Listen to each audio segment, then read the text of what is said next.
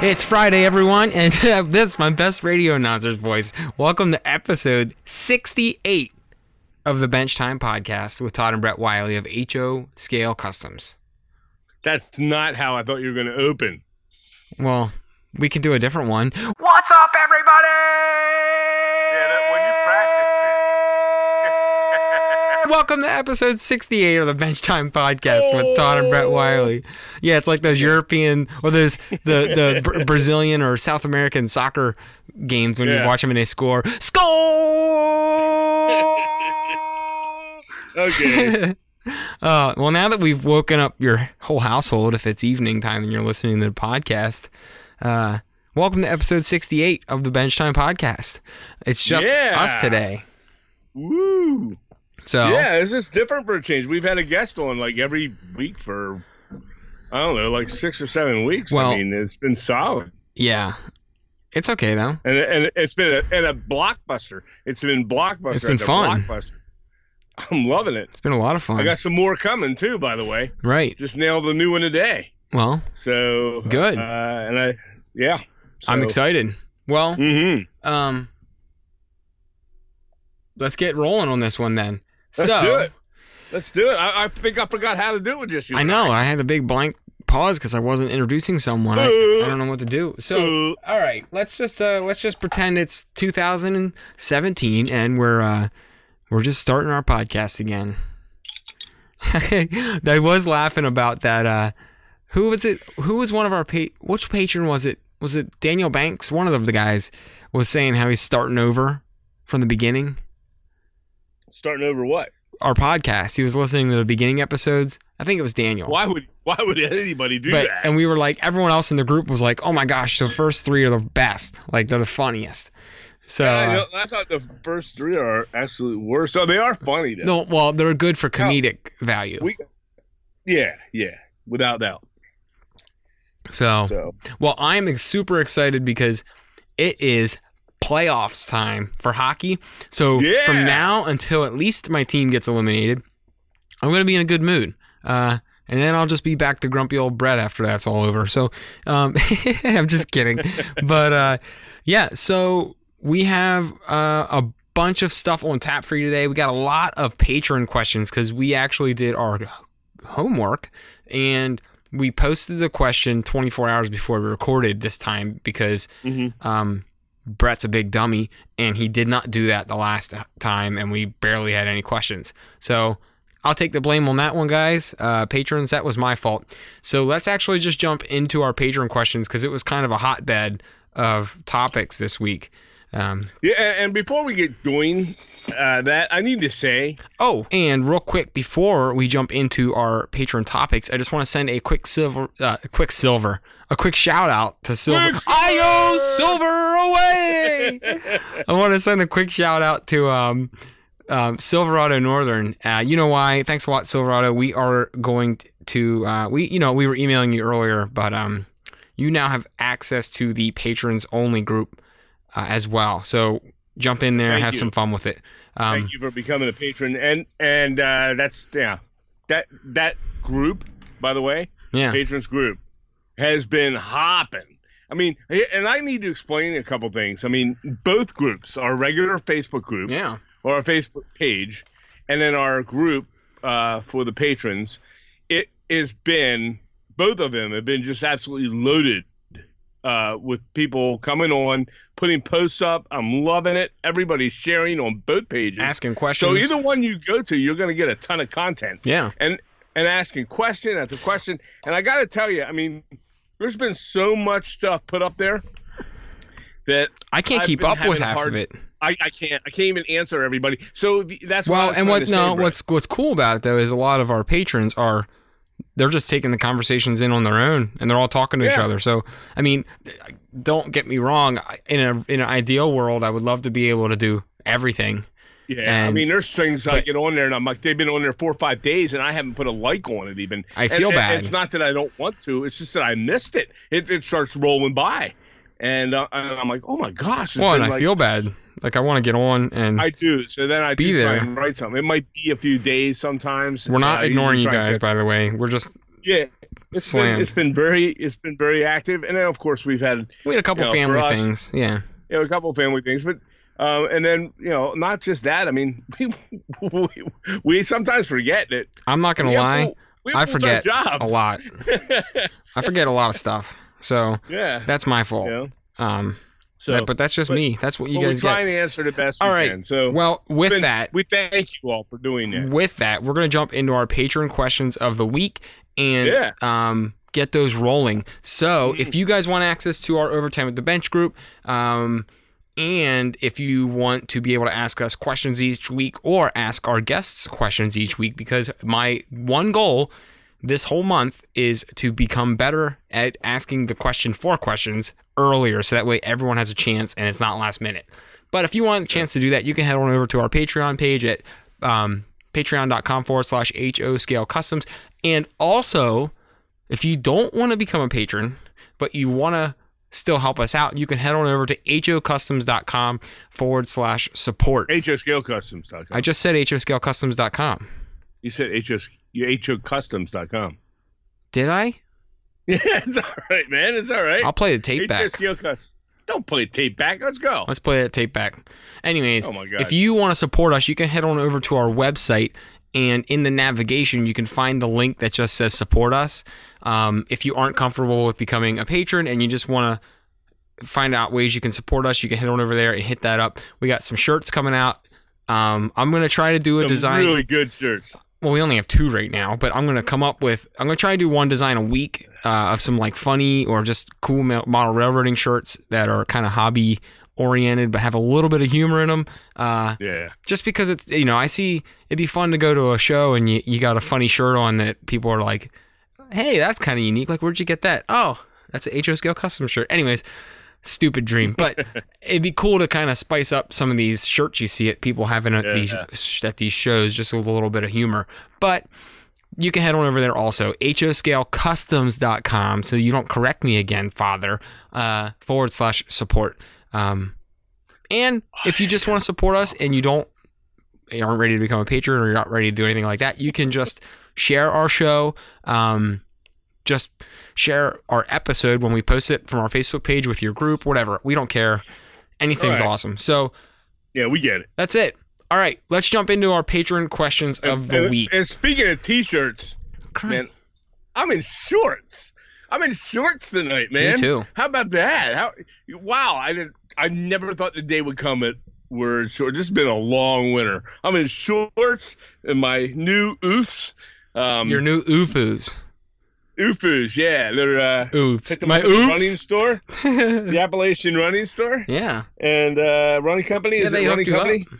Yeah, I mean, and uh, it's uh, these are nice and most comfortable things I've ever put on my feet. I swear, they are the greatest sandals ever.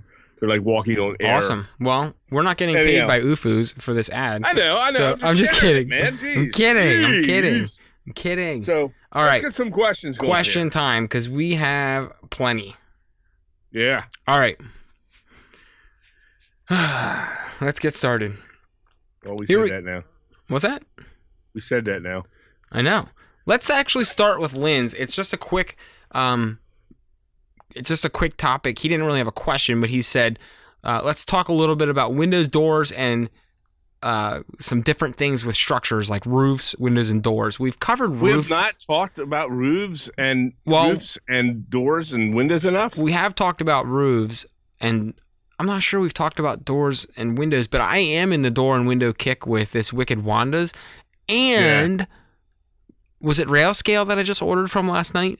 Yeah. Yeah. I ordered a boatload of laser cut windows, which They're sweet looking too. and he shipped them already. So Wow. what I plan to do is some tutorials on laser cut windows and how I'm going to be able to use them. I got some masonry ones and some framed ones. I got some doors coming. Um, in my opinion, laser cut windows and doors beat the pants off of anything else. Is that railscale.com? I, I believe so. I don't know if that's the exact URL. Let me look real quick while you're talking. Yeah. Rail rail hyphen scale hyphen models.com rail dash scale dash models.com and he has We met him at Timonium. He has Yeah. hundreds of doors and window sheets, like tons. I don't know if it's hundreds, but he's got tons of doors and windows. Super cool guy too, man. Yeah, and he does a lot of cutting for kits for a couple other people too, and it's just Sure. he is an awesome. He's got a lot of stuff, and he's got some cool kits. You picked up one of his kits, so I'm yeah, excited it's to like get an my. old barn. It looks really cool. I'm excited to get my hands on his laser cut windows and start playing around with them. But I'm on a, I'm going to get to it. I'm on a Windows kick right now because of the laser cut windows I put in um, the Yeah. Bar Mills Wicked Wanda's kit. Thanks, Lynn. And uh, I am just, I, I don't know. I, when I do the laser cut windows, I they do take a lot longer. Mm-hmm. They are a little, they, they slow you down a little bit as far as the kit, Yeah. but they, um, man, they just look killer. And I have some laser cuts I've been working with as well. That look, and you can attest to it. I did. I'm doing this uh, Fame Street shop from Carolina Craftsman Kits, and uh, the whole storefront. Oh, yeah, is, you're doing a terrible is job. all laser cut. And what's that? I said, oh yeah, and you're doing a terrible job, by the way. Yeah, right. I'm just, it, I, I'm telling you, man, that that storefront is badass. I Yeah. mean, it really is. And That looks I- good. I- oh, I love it. It came together perfectly. It, it even has the laser cut trim Mhm. that goes over to laser cut windows and and doors. I, I mean, now the windows and doors are actually titchy. It's the trim work that's laser cut over top of it, and it makes them look, um, it, it like they're not like they're recessed. It's it's insane. Well, I'm gonna I'm gonna be putting pictures up a lot lately here of of this build because it's starting to really take effect. But yeah, it's you know it's laser cut trim, which is the same. well, It's the same thing we're talking about with doors and windows and and such. It's all layering of laser cut pieces over top of one another to get to that to get to that look. yeah. Yeah, uh, FOS scale models. I did uh, the one, um, the heck, um, Ideal Hosiery, and the front of the store is entirely laser cut pieces. The storefront, and it's it's very tedious. I Mhm. mean, not tedious. It wasn't hard. It was just lots and lots of little pieces had to be laid on top of one another, and uh, they were self adhesive. And you just kind of take the little pieces out and start building them up, and you're getting corner trims and and uh, you know just Right. um you know your your storefront with your you know you make it look like it's a wood carved storefront. It's nice, man. It- It looks great. That's a, that's a really cool thing. It's- It's, on on that one as well. Yeah, it's turning out. They, they both look really, really great. Yeah, but anyways, yeah, Okay. Windows are a lot of fun. They Windows, Windows aren't a lot of fun. Windows suck. But if I had Windows to do suck. if I had to do Windows, it would definitely be laser cut for every window Yeah, because you know why that is. Uh, you know why that is. well because it it's more it's filled. It makes it fun to put them together. when they're done, I think they look uh, Oh, yeah. a hundred times better than plastic windows. But anyways, Oh, absolutely. yes, we love laser cut windows, Go ahead. but So we don't love else- plastic windows. What else did Lynn tell us? Well, he's just saying doors, which is the same thing. If I, I mean, I feel like I kind of want to hold back on this a little bit because I feel like this could be a future episode as well, almost just on yeah, on uh, like window techniques, especially Yeah. with scratch building. And l- a little bit farther down, we have a question or two about scratch building as well. So um, it's just almost windows and doors is almost like a whole, could be a whole podcast episode in its own that we jot down for later. all right. We'll keep that in mind. Thanks, So- Lynn. Next. I, I- anyways, if I was gonna keep this in the the Spark Notes version of it, it would be um, laser cut. Always get laser cut. But Cool. all right. Next. Greg Baker was just joking with us. You mean you're in a hurry? You're pushy. no, I'm just kidding, man. I'm in a good mood. All right, all right. Relax. I'll end this damn thing. I'm just kidding. All right. Uh, Greg Baker was joking. Thanks, thanks, Greg. He was saying, uh, "Let's talk about the difference between dormers and gables." Huh? I know the difference. Uh, I think he was taking a That's ja- uh, that's pretty good. he was That's taking a jab at my funny. YouTube video. Thanks. Uh, Well, you started out with that YouTube video. You said you I well after you were all done, you sent me a message saying, "Oh my gosh, I started saying Gables. I started saying Gables." did I? and I'm like, "Yeah." You sent me a text, and I No, did you I say it though? Yeah, well, you did say Gables, but it didn't happen like halfway through. You were saying dormers the whole way, the first three or four minutes of the thing, and then the, the last four or five minutes you, you were try, saying gables. I don't know And why. I'm like, how? When did he switch? It was a mental thing, man. I don't know what was going on. And, was, and who the hell cares? You know? it was just funny. Once I watched it Yeah. back, I, once I watched it back, I was like, I can't believe I did that. it was So, funny. So, anyways, and we caught it. We caught it and had some fun with it. That's cool. yeah. Um, but um, all right. what is the difference between a gable and a and a dormer? Well, a gable, Since he asked, a gable is like um the point on a roof, like the hip Right. joint. Right. Well, I don't even know. I'm making shit up. I don't even know what. Don't. I don't even. I work for a home builder, and I don't even really know. I think a gable, a gable, um, is in the East Coast, and a dormer is West Coast. I don't even. Who knows? Dormers are from Alaska. I don't know. Whatever. uh, the dormer is basically uh, like a jut it's out. like a jut out off of the roof, and it has a window, uh, and Right. you know the kids can climb out of it and get up on the roof the and room. be unruly It's actually part of the room built Yeah. out of the roof. yeah, right. Yeah. Yeah. but, anyways, that's why I don't build houses. So, Yeah. all right. Uh, All I know is, but we we we we just put them together, man. Yeah. Next question or topic is from Charles. He was saying, uh, oh, creating lettering and signs for Windows. Um, so this would be, Hey, that's a cool topic. yeah. Um, I, I'm guessing We talked about signs, but we've never really talked about the inside windows on signs. Right, and Greg Baker was saying below that comment that he's surprised there aren't not decals or stickers that could be applied to acetate uh, Yeah. for the inside, and I think you could do that, um, like with some wet transfer, some of those ones. Yeah. but yeah. I I hate those things. So And you got to be careful. And that's what Greg's trying to drive at, re- really, because you have to be careful when you're putting anything on that window because two things. You're putting something between the the, the signage or Mhm. the, the, the coloring and the art of it and the actual window pane. And, you know, and you got to worry about how it dries, you know, and how it's going to adhere. Is it going to take away from the image on the front of the window so it's not going to be readable? mhm. Um, these are things you have to you have to worry about. So one of the things I like to do if I do put anything on like that, um, I've had good luck with, uh, and I know it sounds stupid, but it's an Elmer's glue stick.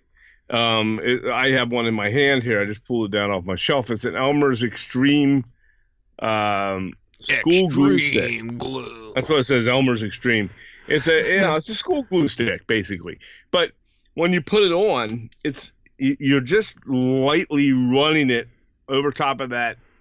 Like I put some open signs on the on the doors, like a like a glass door front uh, on like a store, and you could put like an open or closed sign on it, and you have to. They're very very tiny, and you cut them out, and then I would put. um and I did the same, by the way, with uh, the last build that I did with the news, the news store, and I put those uh, Hitler is dead um, Oh yeah, um, the newspapers, news, newspapers in the windows, and you could read them just perfectly. They stayed there fine, and you put you don't have you don't stand there and cake it all up. You just kind of glide it over, and you just attach it to the window, and you can read it just fine. There's no issues that way, and it seems so so far it seems to be holding perfectly. I've had it on for quite a while. I, I did it with some other signs a, a year or two ago, a couple years ago, and they they are holding real well, and it doesn't because if you use any other type of glue, it goes on wet. And as a result, it spreads out across when you press it to the window and it spreads out across. You don't know where that wet that wet glue is going. Is it going to dry and and uh, make it so you can't see it or distort the lettering and all that? The glue stick doesn't seem to do that for me yeah, and um, you know, so, so you got to really be careful about what kind of adhesives you use. And you know, the only other option would be to make it make your sign uh, cut cut it out towards you know, if it's a banner thing across the top, top of a window or storefront window, you could make it a little longer on the ends, and then just attach it on the ends off off the actual window frame, on in behind or off the actual window itself. You know, behind the wood on the wood, attach it there. Um, but then the problem is you're not getting a nice tight press up against the window with it. Right. That- that's that's the thing. So yeah, you I want like it to be using- you want it to be right against the, the glass. Right, right. So I've uh, had good luck with the Elmer's glue stick. This is I don't know if it makes any difference or all glue sticks are the same. I'm not a glue stick Elmer's expert. Elmer's Extreme. Extreme. Yeah, it begin, extreme with an X. So oh man, uh, so you know it's really extreme. for bigger, tougher projects. It Yeah. says. You know, it's like the Mighty Mend It, where you can like you can like instantly seal a leak in your boat in the middle of a lake, Mhm. probably. But like I said, this is what I use. It works out real well. You're not Uh, you're not in a joking. You don't ever pick up on these jokes. I All right, pick up I on the joke, man. I give up. If you put Elmer's Extreme on your rowboat, you can glue it together. okay, You're not laughing at that.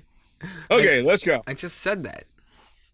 So that's that's. But he's right. There's there should be signs What out there do with you? that are available for Windows, um, uh, and a way to somebody needs maybe somebody needs to look into how to how Yeah. to make that happen. I think mean, I've I think I've actually done them with some of the uh, dry transfers. yeah, Um, I remember I'm horrible dry transfers. I'm not I'm not a big fan of them, but I remember doing them back when I was in my teens and I had a couple buildings. And I did that DPM model, which was like the I think it was called the MT Arms Hotel or something. Right? Yeah. Um, I remember using dry transfers for in the windows on the bottom level. Um, but don't quote me. I I can't remember too too well. I was like 15. Who knows? I was thinking about other things back then. But uh, Right. anyways, memories foggy from that. Uh, yeah, signs signs are something that it- uh, in Windows it would be neat. I haven't have. seen a lot of them other than paper ones that you have to apply with glue, a glue product or something. If you, anyone out there is aware of one that my dad and I haven't covered, please Yeah. let us know. Um, storefront storefront windows. Um, uh, you can go and Google. Uh, it's it's almost like a sign. mm, mhm. um, in in like a large you know storefront window.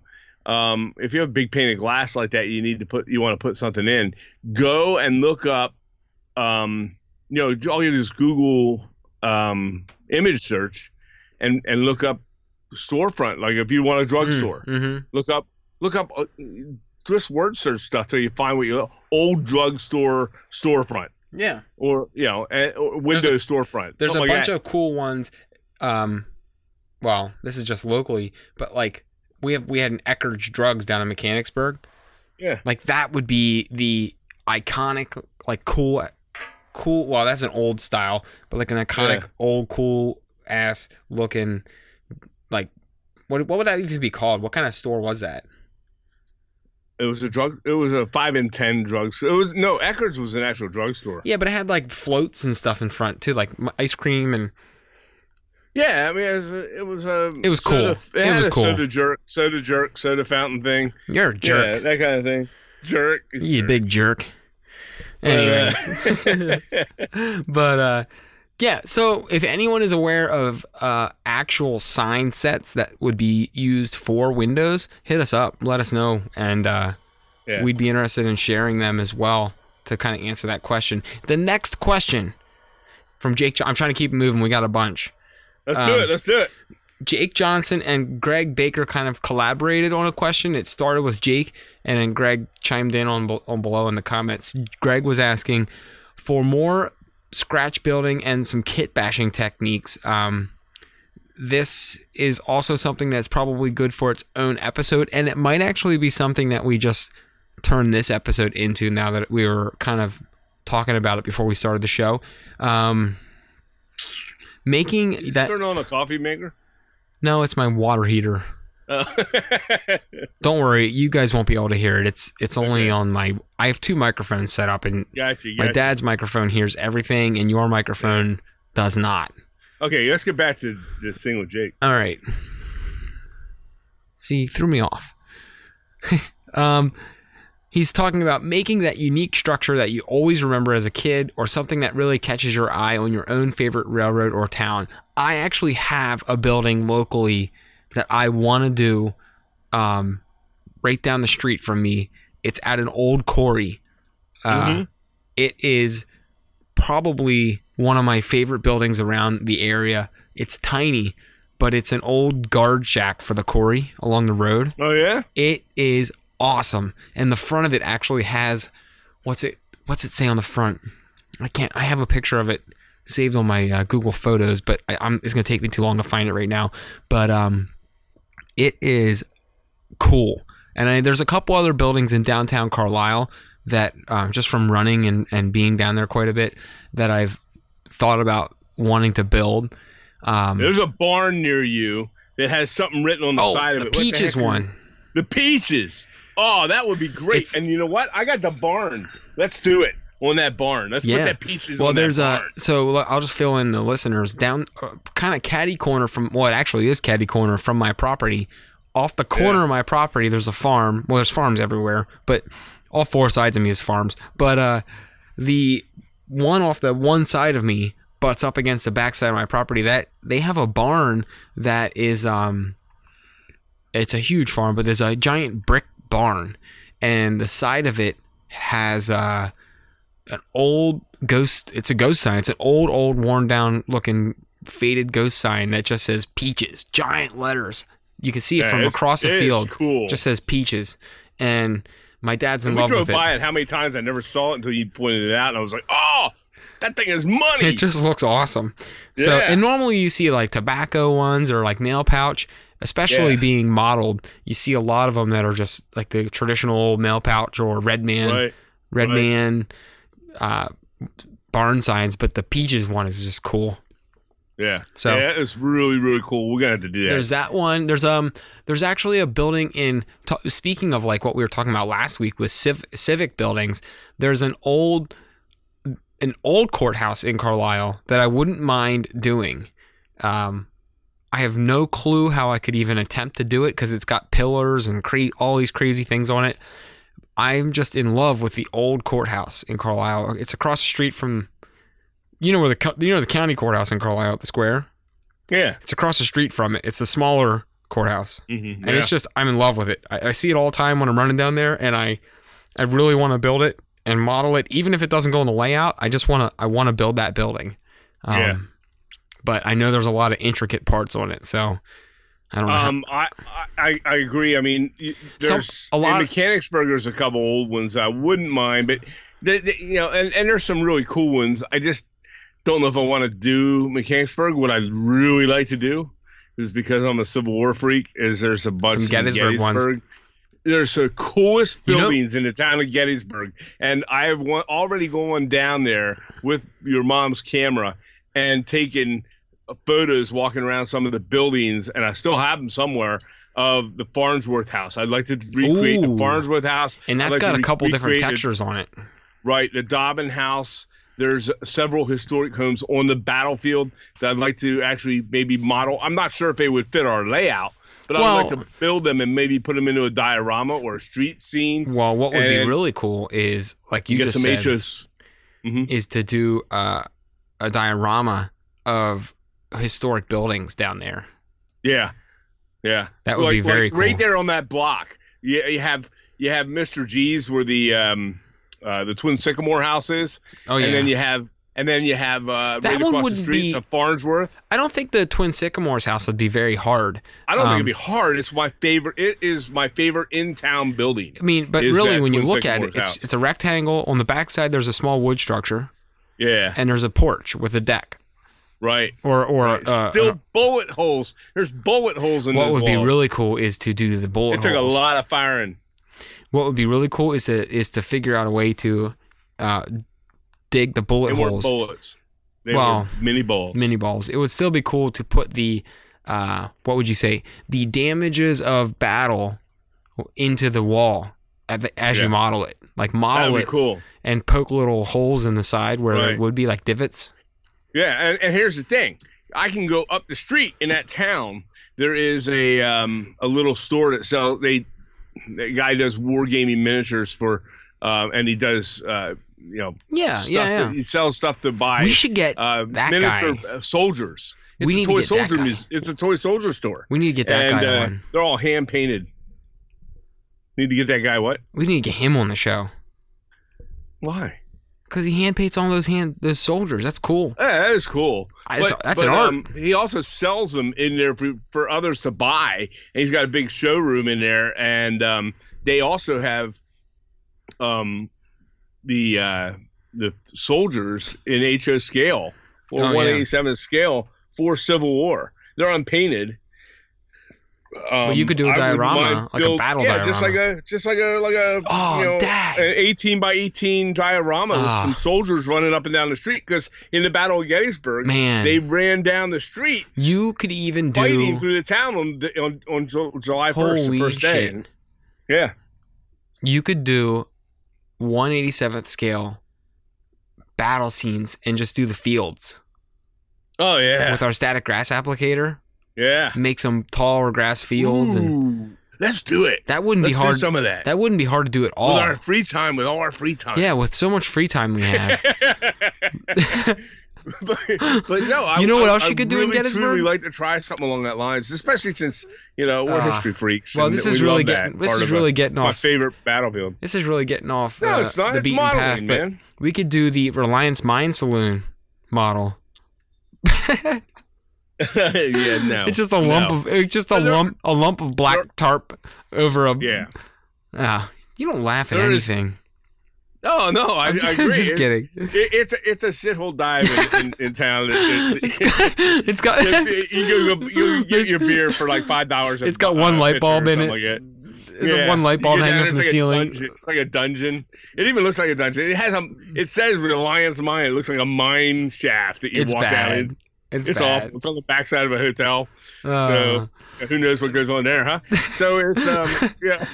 hey, we could do Mama Lucia's. Remember that place? No, that town. Ugh. Let's let's go back to the town. Back to town. It's a town like that, and everybody in this country or all of our listeners have close by. There's his, there's history across our country. well, and the And one thing that's cool about the one thing that's- the one thing the one thing that's neat about uh, a town like Gettysburg is a lot of the architecture is recognizable pretty much everywhere you Yeah. go for that time period. Train station. There's a train station where Lincoln rode in on the night before or the day before. yeah, yeah, yeah. but what I meant was cool, cool looking um, train station. And inside the station, you can go there. It's free. You walk in. You walk into the old train station, and they have in the front lobby of this train station, they have a full um, recreation. Uh, somebody modeled the train station, and they modeled it in 1863. Uh, you know, November of uh, 17 of 1863, the day that Lincoln rode in uh, to Gettysburg, and they they recreated that, and um, it, it's it's really it's really well done. It's a it, the, whoever modeled it did a great job. But anyways, there's buildings like that all over town, man. It's just insane, you know. Sorry. yes. Anyways, all I was trying yes, you're right. Correct. There is a billion uh This leads us to our main topic tonight, by the way, when we get there. Well, we- we're gonna get So- there. That's actually part, and, I'm gonna skip what Greg's. Well, I'm not gonna skip what Greg said. I'll get to Greg, but Yeah. But what I did want to say before I get to what Greg said was the the um the cool thing about architecture in Gettysburg or uh, any really kind of that Shenandoah Valley, Cumberland Valley type architecture from the Civil War, from really Right. from Gettysburg south down through the valley, that whole area. right? Yeah, lot- Emmitsburg. and- Yeah, a lot a lot of that architecture is um Frederick. Yeah, yeah, right. A lot of that architecture is repeatable uh, in a lot of different regions. So it's not like um it's not like you we couldn't do a building from Gettysburg and slam it down on our layout and it would still blend in because Yeah. a lot of those buildings when you go to other towns in different parts of the country repeat that same kind of 1860s 1870s architecture Yeah. um, it's not And it wasn't actually. It wasn't even 1860s. It's probably 18. well it's older probably 1820s yeah, or 30s. but but yeah. you but you, you know what I mean. I'm saying Right, sure, yeah. buildings that were standing during that 19th time. century. 19th century. Yeah, but yes, exactly. 19th century architecture, which Right. if you're doing a 1930s or 40s city, would have definitely been in the city, Mhm. um, especially older small towns. Um, you would still find that architecture in the Midwest. At some some of the medium sized towns in the in the Nashville or or Midwest area, and some in some what are now big towns, but back then were smaller towns. Um, Yeah. But yeah, so Uh, and, I think that's great. I mean, this is rare that, we that get a chance to talk about this kind of thing. Well, and And I that- think it's a great topic because you know we build and build and build these models, and we, a lot of times I build a building or a kit, and I have no clue what what the hell I just built. I mean, Yeah. I don't know what it is. I mean, and, and that's fine. I love it. It's, What would it's be- great, but it's nice. Ha- it's nice thinking about you know where where the design and ideas and things what would from. be I really mean, cool is to have these kit manufacturers um, when you have your when you have your instructions if you if i this might actually get me to read instructions if the kit manufacturers explained what building they used as an inspiration Some do. The one I'm doing right now Well- is uh, the. Uh, I know. I know that uh, Carolina Craftsman Kits does that on several Yes. buildings that I've done. yes but i mean So kind of explain why they made the kit that way and if it if it was a thing Right. if it was something from the top of their head and they just they just drew it up explain it Right. if it's something Yeah. that they prototyped it explain it it'd be cool to kind of get the history of it but that gets into our next topic and that is um, kind of a subtopic of this one and it's what we're going to continue to talk about once we get through the other questions and that Mm-hmm. is from greg baker talking about um, the process behind uh, kit bashing or prototype and scratch building. So he wanted, Greg was asking us if we tackled any kind of prototype builds, and you've actually hit two prototype builds with that lighthouse, which I can't remember the name of that that lighthouse. West the West Quoddy Lighthouse. Uh, it's actually actually what I did was it's West Quoddy. Well, you did. Q Q U O D D Y, and it's in Maine, and it's it's I believe it, and I'm pretty sure of that because I looked it up, Okay. and um, I've done a lot of research on it. Because I stayed It- at a it- Holiday Inn Express last night. Yeah, it's a. I think it's the northernmost on the East Coast, the northernmost lighthouse in the United States, right on the border, uh, right, right at the end of the top of Maine. I mean, Oh. that's it. Wow. Uh, uh, yeah. So it's um Well, It that's is- fitting that it's on the very edge of our layout. Then. right. And what I did though is I did the lighthouse keepers building. Yes. I did not. I made a lighthouse. The lighthouse itself wasn't West Quoddy. The keepers Um, building. I- at some point, I will do that. the rest of But the yeah. structures other than the lighthouse were um to Were to were prototype. to prototype To- for the rest of it Yeah, and you also did the shiplap house in annapolis which I did the ship out house in Annapolis. is yeah. a beautiful beautiful build Yeah. that you did um Yeah. our problem is it's so nice we don't know where to put it on the layout but I don't know where it fits in. well what we We'll- could we'll do a place. well yeah. easily what what the easy way to fix it is to build a couple buildings that look similar to it and and I'm going to. tran- I, I thought about that. and transition them into the rest of the city Right. I have a couple others that surround it in Annapolis that I took photos of. And in, uh, maybe over the course of this year, before year's end, I will do them. They're not quite as big. Um, and then just kind of, yeah, build them and put them around them. And then I can just say, you know what? These three or four, build these four buildings here are a recreation of uh, a, a section of Annapolis. And it would be cool. We could put it down near the Yeah. waterfront and we got cobblestone street where we bought and we're going to be putting all cobblestone street on that low section of town What would be down really along, cool along the harbor. the shiplap house is there's other surrounding buildings right? Hmm so Yeah. what we would what would be really cool to do that is to find the name the name of the street that the shiplap house is on yeah. and build those surrounding four or five buildings. And we could was- actually name that street on our layout. We could call say the name of it is i'm just making shit up but just call it quincy street. Yeah. We could say hey this is our, our quincy street section of our layout and that is modeled that this whole section of the layout is modeled after annapolis the same street. Right. Right. And i know there's no probably no quincy street in annapolis. I'm just making no stuff I. I i can't remember what the street was. I, was easy enough to find out. Uh, Yeah, we'll figure it out. you know? Google earth the google map or whatever you zoom in you find it and yeah. But now but um that So- that was one of those ones. You want to go ahead. No go ahead. No no you were going to say something. I was going to go to the next topic. I thought this was I thought this was going to be our main topic. well we have a couple more questions. Oh, Go we'll ahead. come back. We'll come back. Keep that thought. Yeah. all right. Dan pugach.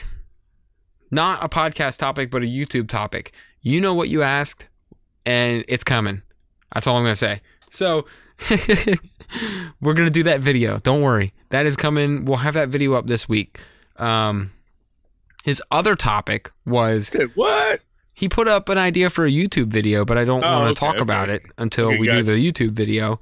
Yeah, thanks Um, for cluing me in beforehand. Thanks, buddy. You could have seen it. It's on the questions. You have Yeah, I, access told, to I that already page. told you at the beginning of the show that I'm, I'm behind. I'm behind. I fall behind. Oh my gosh. He suggested a topic for a YouTube video, like the awesome guy he is, and uh, yes, we will do that video. So uh, it's coming. Okay. Um, it will be up this week. Okay. So the other one, which I'm in love with, Dan. This is your man. This this just jettisoned you to my favorite here. One of my favorites. He said podcast topic: hockey and beer. Well, Hmm. I can cover both. We got playoffs going, and I'm drinking uh, New Belgium Brut IPA right now. So, I am drinking Victory Hop Devil IPA. oh dang! Hop Devil. Well, I've never had this Brut, but it's actually pretty good. Yeah. Yeah, let and me what read about the, hockey? let me what do you want to know about hockey? You lost me at beer. Oh, I mean, back to back, back to back, back to back, back. to back. Anyways, that's all I got to say. Sorry to anyone out there who's not a Capitals fan or a hockey Man, fan. we but- just jinxed that. We just jinxed nah, nah. Yeah. Anyways, So, all right, Yeah, I don't want to get into hockey. Dan Banks. That, that'll never end. No, we need a hockey Yeah. podcast. We're going to Hey, do Dan. one. Remember, we talked about that. Dan Pugach, because we got Dan Banks coming up next. But Dan Pugach, we're gonna do a hockey podcast. You better follow Yes. us over there too soon. Anyways, Yeah, we have to wait till next season. We can't start it now. Yeah. We'll we'll start it in uh, like September. We'll get it ready, like preseason. Go Right. with that. Yeah. We're gonna do. We're definitely doing a hockey. We are definitely doing a hockey podcast. Your Ah. mom's gonna hate my guts for that because they're gonna have two nights in a week and I gotta do this. And uh, if it's Oh. hockey, we'll probably do it three times a week. You know that. Anyways, anyhow, well, we'll, we'll figure that out. But okay. Um, Dan Banks, Daniel Banks, uh, scratch building ideas. How do you develop your build? This is something we're going to cover, Daniel, um, once we get into that section after we get through the questions. But I'm just going to read the question now to cover it, and then just tell you how. Uh, we'll tell you how we do what you're asking once we get into the main meat of it here in the last part, the last half of this episode. So Dan was asking, um, how do you develop your build? Do you use any particular design tools? Do you just wing it, draw it out first? How do you do what you do? Uh, and that is something we're going to cover once we jump into that topic here in the yeah, second half of the podcast. because it's all of the above. 'Cause- so yeah, and and ev- my style is way different from my dad's style, and it'll be fun. But t- to save time on this, we're just going to to move on from that. And Ken threw some ideas in there too. Ken, um, thank you, Ken f- say? Ken Anderson. What do you say? He uh he's a visual person, so he mocks it up out of old boxes first, Yeah, which I've never done that. I don't do that, Um, but I think I think a lot of I've- people do. I've seen other people do it. Kit manufacturers do it. Well, too. and Ron Kleiss actually said he cuts his Yeah. out of like old, basically, basically cereal box cardboard, yeah, um, and just pre-assembles them that way. So we're gonna Right. get into all that on the second half. But I wanted to cover your question just to let you know we will hit it. Um, and then you wrote something in there, so don't give me this crap that you didn't see the questions because you just wrote a giant thing in there. But uh, but I had but I had some Hop Devil. you were talking So about the, the. West Quoddy Head Lightkeeper House or something or whatever you Yeah, I pronounce did, it. I did. I did put that in there. Yeah, Yeah, so you must not have read the rest of it, but whatever. I read some of it. I mean, uh, stuff gets added all the time. Add you put something up and then you come back. All you know, right, two all days right, later, right. six other things up there. Well, you did it at 6 a.m. this morning, so maybe you forgot. I was I was just settling into my desk. All right, next thing. Last question. Jeff Fleischer. Welcome back, Jeff, by the way. I know you were busy. I'm glad to see you back in here and participating with our questions. Um, I know you had a busy winter. Um, but adding foundations to existing kits, how do you handle new grade lines, like a garage that is now higher, etc.? Do you match the foundation to the grade or build the foundation square and build the grade around it? So, Both. yes. I mean, Does- both. does I that mean, answer your Sometimes question? you have to. Yes. I mean, I, I think it all depends. Well, It depends. well, and and and we did this with um, we're actually doing this right now with Chuck's Meats. right. where- yeah. We moved Chuck's Meats, Yeah. and I By said, the way, that is um, uh, the Bar Mills uh, butcher shop thing. What the heck they call that? I renamed it Chuck's Meats. Oh, it's Chuck's Meats. But- yeah, and um, but that's what it is. it's anyways, Chuck's Meats. ahead. Dang it. Yeah. Anyways, um, so what we did was we wanted to put that kit that we did um, on two different levels. So we actually broke the building apart. We actually physically broke the building into two pieces um, carefully, like a surgery.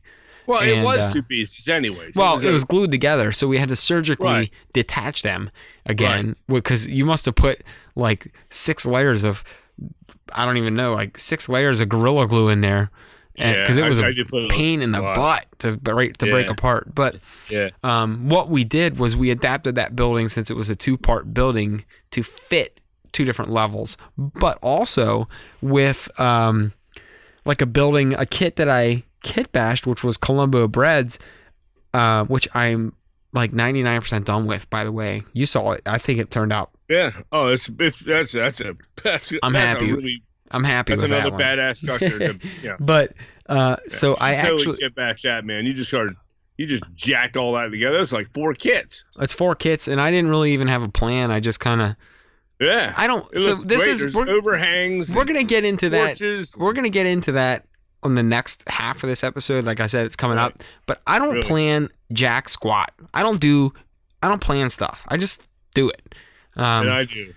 so that'll be cool to talk about in a little bit. But what I did was I built that up on a platform, and then what I'm gonna do is actually grade the rest of the foam that's already on the layout to match that platform, to match Yeah. the foundation that I added. Um, I wish. I wish that I could do like you do. Mm. And just I, I cannot. I do not have that ability. It's a. It, it, it takes a certain person I don't. to be able to just not have a plan and go and wing it and just bang it out. I mean, I I really don't have. I I mean, I guess I could if I wanted to. I just don't have it. it. It's a. It's a. Yeah, I Everyone's can't do Everyone's got their own thing. Like, um. Yeah. you know, I wish, and and then this, I hope this don't come off as us like stroking each other's egos over here. But you know, I'm, I think I'm a, I'm a little better at laying all the pieces out that I. So if I get a kit, if I get two or three kits that I want to kit bash, or I have, um, this is even cooler. Uh, and we're starting to get into what. We're starting to get into the scratch build topic, so I want to hold Well, off. let's for, just get in there. well, I want to finish the foundation thing for Jeff. So okay. the answer is yes to everything. A, sometimes I'll adapt the foundation of the building to match The the terrain. terrain that we already carved. Uh, for instance, we did a DPM kit. Shock, I know. We did a plastic kit, everybody. But Yeah. I have an old DPM row home that I did, uh, which I think turned out pretty pretty nice for a DPM row home. And uh, it is what it is. I mean, it's a rectangular DPM row home. But Yeah. what we did with that was we actually built a foundation on the layout then to adapt the, to the side of a hill. That way the building sit Yeah. flat. Now, there's been other circumstances where I've built a foundation to fit on the building and then have the uh, I, I, when I put it where I need it on the layout, I'll adapt the layout found the layout um, scenery Terrain. and terrain shape to match that that building. Then Yeah, you you know, you can build a hillside up the side of a building. You, I, I did that on that one lower end of the yeah, the building where you put the old Dick uh, um, building. well, Uh. you put that sign, old whatever it is, old Nick, old Nick, tastes like the old, old Nick, Nick. sign. Yeah, and, and so it's um you know, but that that old building sat on that corner, Yeah, and, and you I adapted carved- you adapted the I- scenery to fit the building. But I hid part of the wall is hidden Yes. because it, it, it on the one end it's it's the the uh, hillside it, it cuts into the hillside Yep. so you can't see the one side of the building because it's it's basically now underground which is fine it looks like it's built that way Yeah. but i mean yeah well, I mean, it looks that's- like it was made to fit that structure. I mean, it looks Right. like the structure was made to fit the scenery now. right but then there's another op there's another aspect to what greg is greg that asked that question jeff i'm sorry jeff okay jeff there's another uh, there's another aspect that we're not touching here is the fact that sometimes you have your layout built and you have your your town or your your your landscape and your scenery's done, and you in our case it's urban. So we let's say we want to change a building out. Well, we need to, eh, you know, we're gonna have to adjust that building to fit the landscape, or Mhm. we're gonna have to like in some cases it's flat, some cases it's up the hill, some cases it's you know built into the side of the hill. But if you're going to remove a piece, let's say you have a, a already had a layout for years, and you decide you're going to take out a, a, a building or a row of buildings and put some other bigger structure in to fill that space.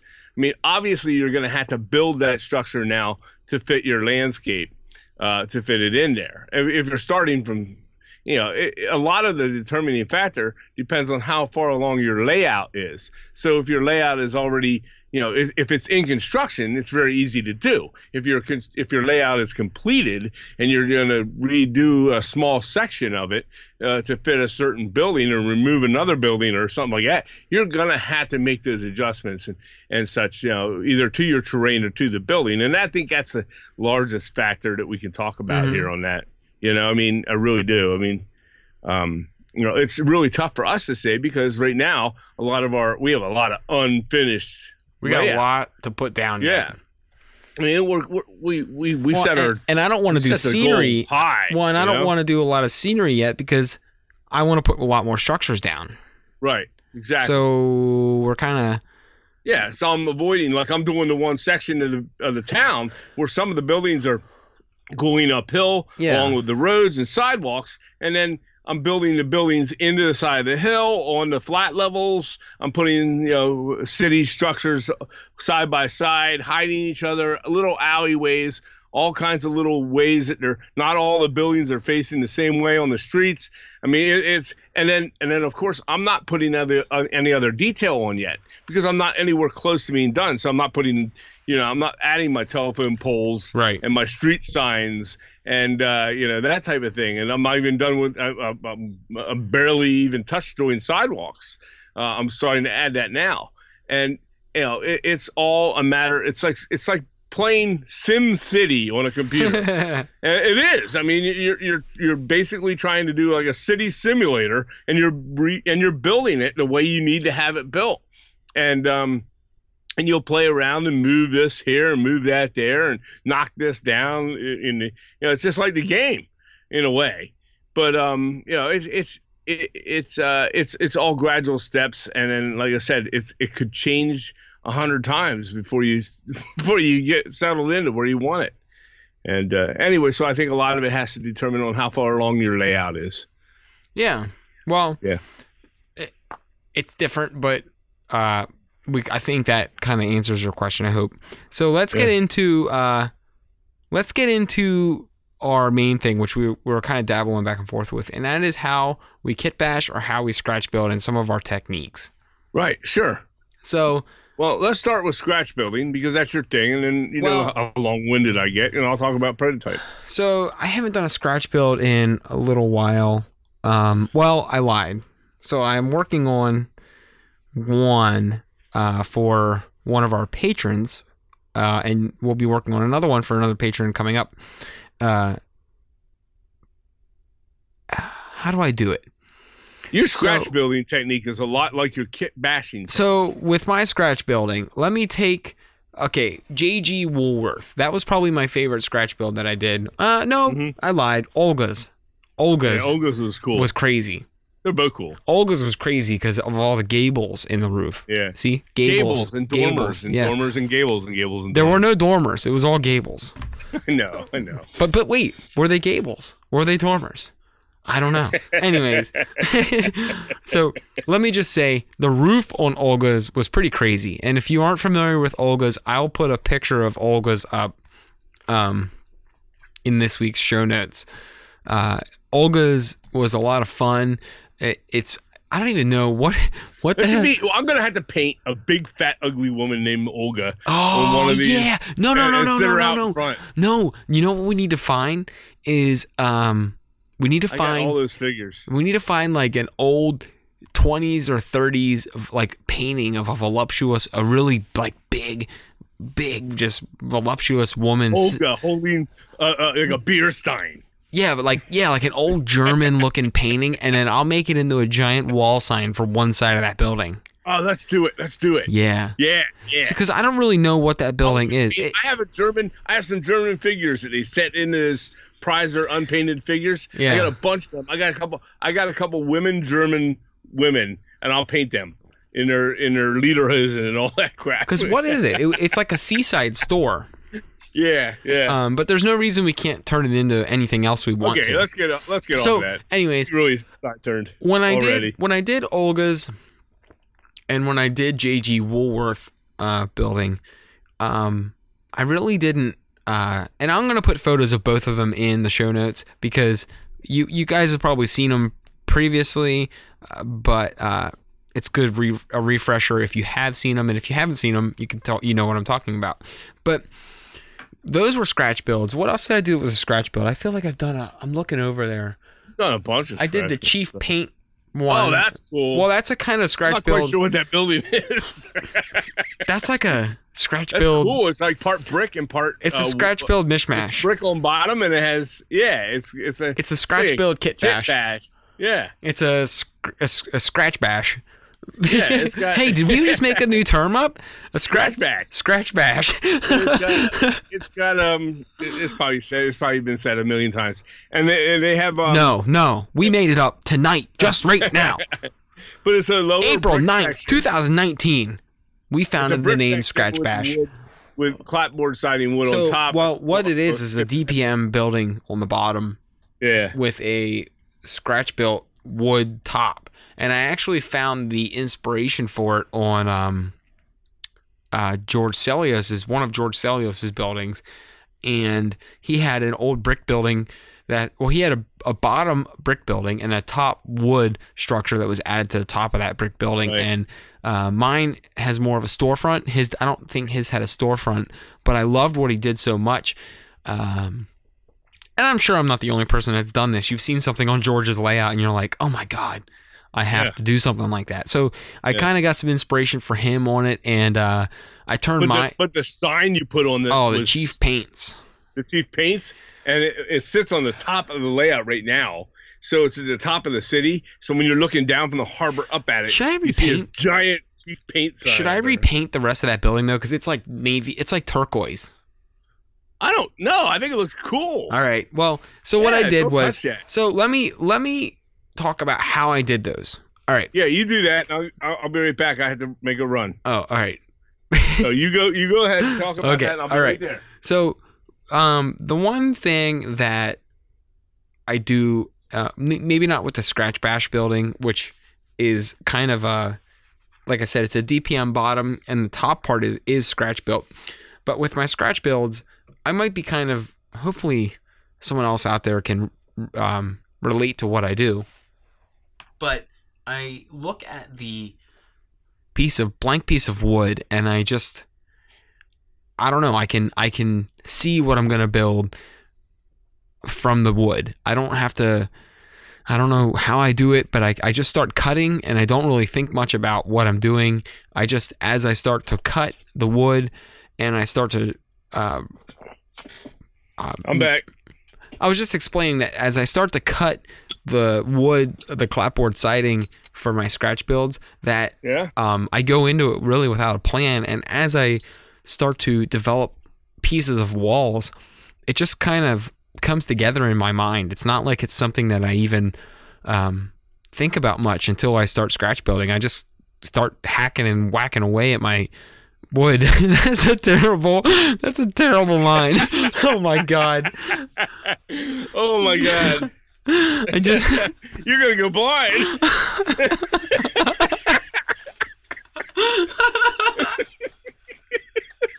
oh my god! I can't believe I just said that. Uh, what time did This I? is, your s- father, this is your father telling you you're gonna go blind. Oh my goodness. oh my god, I got tears. Anyways, well, since we Uh. went there, anyways, uh, how do I recover from this? All right. Well, I'm afraid to drink my beer.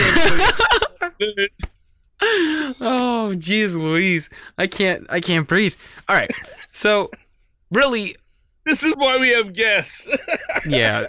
then I don't see lines like that. oh my word. Uh, well, you're welcome, everybody.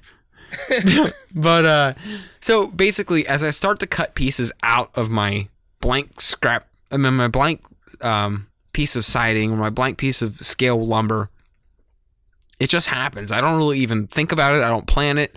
I just I just start cutting wall sections out and I see what happens. Um, really, and, I- what and that's what I was talking about earlier. I don't. I don't have. I don't. I. I, I just can't do that. I'm not I mean, afraid of- do that.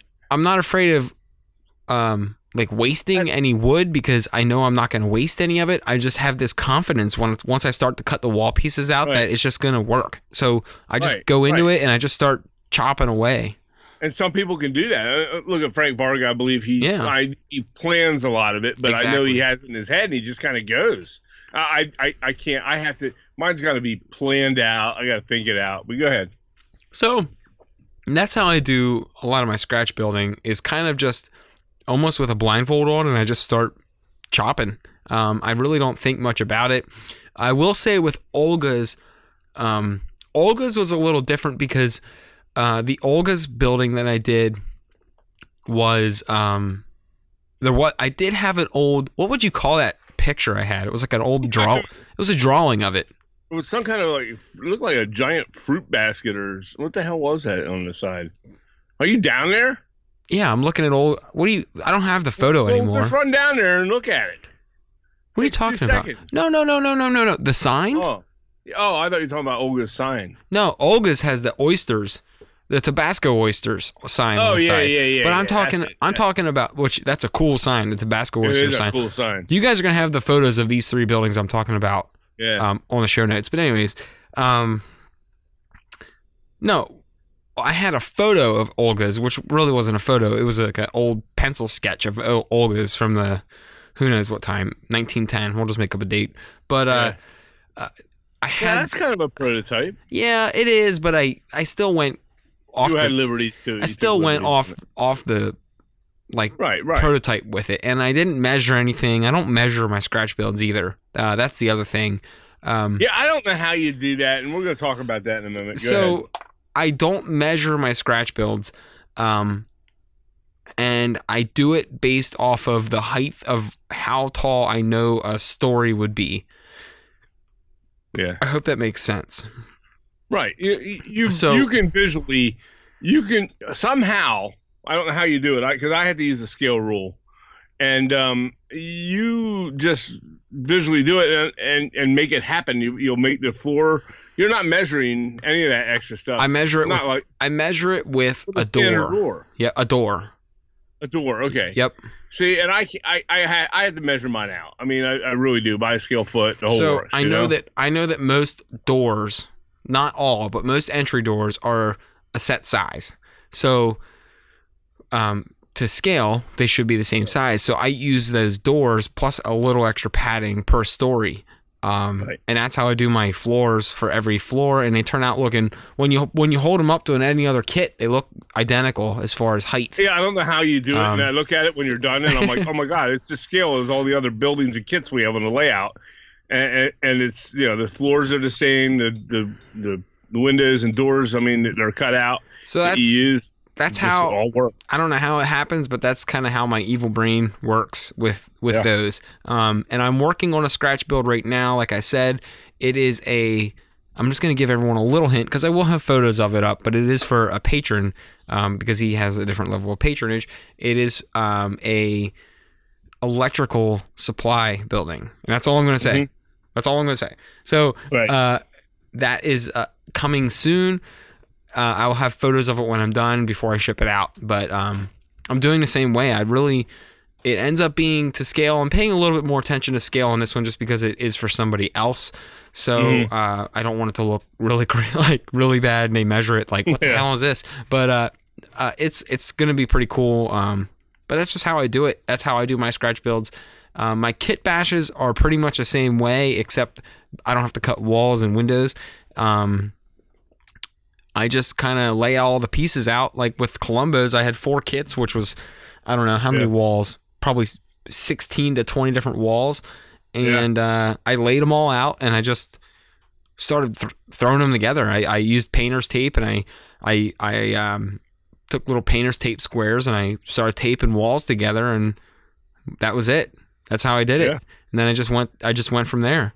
So uh, that one's a little bit more methodical because I I You already had the walls. I had the walls, but I had a method with it. I was pre-assemble. Yeah. I was doing a dry run assembly with it with painter's tape. So yeah. um, I knew what it would look like once I figured out how I wanted the walls configured because I had them taped together.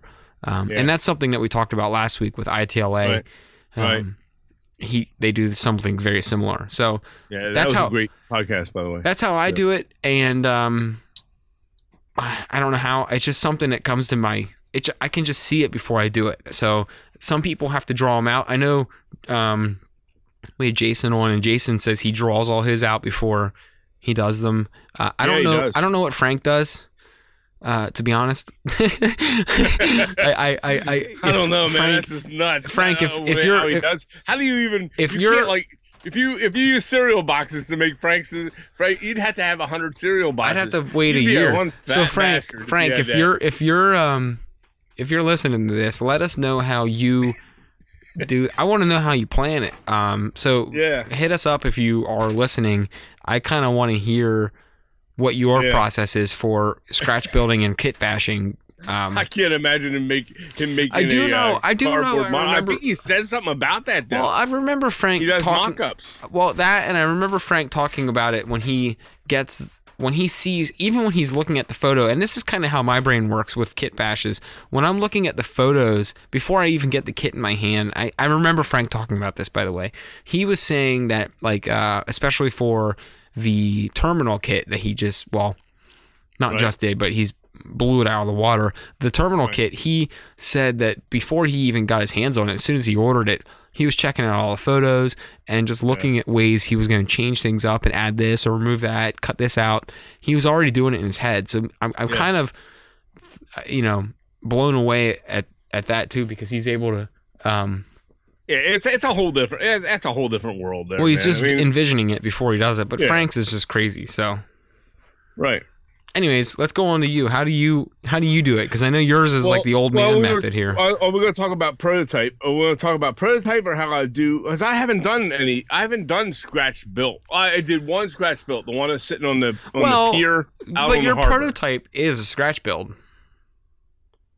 Yeah, yeah, it is absolutely. So- it's a prototype scratch built. It, it- you- okay, so let's go. they there. are scratch builds, but they're All right, so let's but go they're there. but One they're the scratch builds. They're scratch builds without freedom. You're you're you're adhering to a very okay, direct so set of measurements.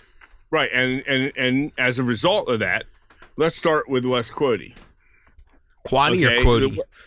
The- Quaddy, Quody. I'm not. I don't know. I'm I not. did the research. You think I know how to pronounce is, it? Right? Isn't So- Dan's up in Maine, right? Dan, how do you pronounce it? But the question, the, the, the, the, the, what the? What the hell are you doing over there? I don't know. I turned the volume down on my phone, but What did you say? you okay, say- Google. yeah, stupid, stupid thing, stupid thing. They haven't mastered that one. So, um, anyhow, the um, the but Wes. Oh, Wes shoot, you know what I just realized? Now you got me thinking. you know what I just realized? What we just It's gonna did. take forever for me to tell. You know what I just did? Yes. We just said okay, G O O G L E on the Yeah. podcast, and anyone here that has an Android phone, it's gonna set that damn thing off on their phone. I'm so sorry, Yeah. everybody. Oh my gosh. So anyhow, um, I when I do the uh, when I when I did that particular model, um, it was a lighthouse keeper's building, and then the su- the the there were some outbuildings as It was well. like a almost like an out, not an outhouse, Well, but But here's how it comes to be. Okay, uh, we were talking earlier about like if I go to Gettysburg, there's like a series of houses there that I definitely at some point in my life I'm going to model. Okay, and and then same with Annapolis. I walked around the town and there's other ones that I took photos of, and I'm going to model them. Okay, I've never been to this lighthouse, but I was in the library looking at like I, we wanted a lighthouse for our harbor, and so I went to the library and I and uh, yes, that's that place that has books. You know what books are? Books are things with pages. What's that a are made of book? paper. Yeah. Okay. So I went to the library and I'm reading a uh, badass book right now, by about- the way. There's about uh, uh, yeah, there's a there's a bunch of different um, books on lighthouses there, and a lot of it's photo- photographic. And uh, the one big one, it was like one of those coffee table type books, and you can't check it out of the library. But I was glancing through it, and uh, it had uh, West Quoddy light lighthouse, and so I. Um, I was like, "Wow, that's great." Well, I can't use the lighthouse, so it doesn't. It won't really match up with the lighthouse that I have already, that I was that I had already built. Okay, and but I need a lighthouse keepers building, and I love the design on this. It's really really cool. It's all white and it has like a burgundy um, trim and burgundy hmm um, roof on it, and um, the the actual uh, the actual shingles on top are like a, a burgundy color, and um, it was just it was just really awesome for me to look at. It caught my eye. It was one of those ones I wanted to do, and I was like, "This is it. This is the one right here." Well, you know, it's gonna look cool in the end, right out in that little bar that goes out over the, over the harbor at the end of the harbor, and um, It's almost like a jetty. yeah, and yeah, right. So I, I found what I wanted to do. So I started researching, uh, looking in some of the books in the library, okay, which were helpful, but they basically just told the history of that, or not even so much the history, so much as where it's located, and and uh, you know, it, it gave like a couple paragraphs that talked about the lighthouse. I said, like, well, that ain't enough, you know me. Mhm. That's not enough information for me. So I went home, started uh, started rifling through the internet and uh, googling it, and uh, just trying to figure out what you know what would work, and uh, what what it was you know any information I could find on this thing, and I came across luckily there was um, a site on there that had the actual um, uh, it was from a historical society of somewhere up there. I can't remember offhand. And you get lucky like this. Yeah. And I got lucky like this twice, by the way. Um, and it had like all of the, you know, the the photos from every angle of this building. You know, I mean, every angle and all the angles of the outbuilding. And I'm like, oh, this is great. Now, on that, I didn't have blueprints or anything. Okay. So what I did, and one of the questions that we talked about was, I used photographic photographic material is what you need to do a lot of times plus research okay and we've talked about that with a lot of our guests and they said well they you know you got to do your research and and you you know and you have to go with photographic um, material if you can to try and recreate it so what you were talking about earlier is you know measuring you know the height of your doors and your windows and things like that. So I started checking out you know, what kind of windows were there were. There were some old photographs from back in the you know black and white era, and um, and then there were color photographs. And of course over the course of time, this building has changed several times. I mean it's it, it, it's been restored and it's kind you know it's been repainted. Yeah yeah exactly. It's a historical landmark. And so i was like okay well i i, I you know they've tried to keep it pretty much the same. They've added a on the front end of the building there is a handicap access rampway and everything else so you gotta kind of I, I kind of throw that out of my head because you know i don't want that you know i mean it's it, it, you know as important as that is today for visitors that's great but but it doesn't help me for my modeling so, um, you know, especially if I'm doing 1930s and 40s. So, the um, ADA looking- stuff wasn't really a, a big. Pri- right? Unfortunately, right, in the 30s, ADA wasn't really a priority. Right. exactly. And so, I um, I, I started looking at a lot of the black and white photos, and then um, realized that when it started going, what took one of the questions I had was is is the burgundy and white the actual color it was back then? And then I, I I'm guessing it was, but one of the one of the things that made me remember in the 19 well you don't remember, but I Oh, don't continue, remember, really please. remember either. But 1940s and Oh, 50s, I remember that fondly. They had postcards. They were old postcards, and they were like colorized. Shoot. they were like drawings that were colorized. Did you just turn off our internet? No, wor- Oh, uh, don't worry about it. Spill a beer. No, no, Okay. no, God, no! I didn't commit that kind of a heinous crime. so uh, you know uh, they went to post they, there were postcards and i found some What's a postcard?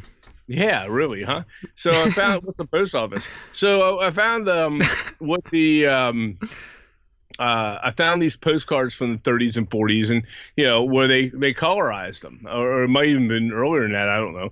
And they were online, and they had the same color schematic as what they do now, uh, as present day, as uh, being restored.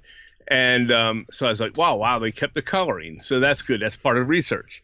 So now I don't have a schematic as far as uh, you know, drawings of any kind, um, but um, I use my I, I used my head and figured out, you know, what just by looking at photographs, what the actual length should be, and kind of measured it out to make it scale to what we want to bring it down to. And then I started, you know, it, you know guessing the height of, you know, the foundation and the height of the, the walls and the roof and the angle pitch and that type of thing. I started measuring with my HO scale rule. Um, it's a Microlux Modelers Railroad. Which, by the way, Modeler- you got me one. I love it.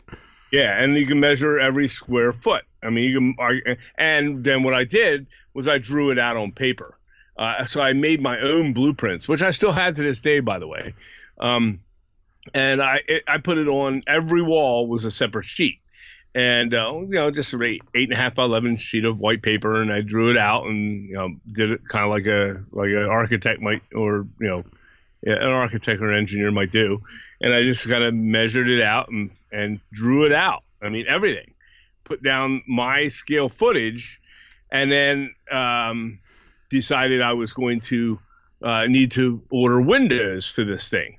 So, um, and that's a key thing. I mean, I want to order windows. I need to have the right kind of windows. So I want to see how many panes there were. I believe there were nine pane windows, and uh, on on a lot of them, some were bigger nine pane windows, and some were smaller.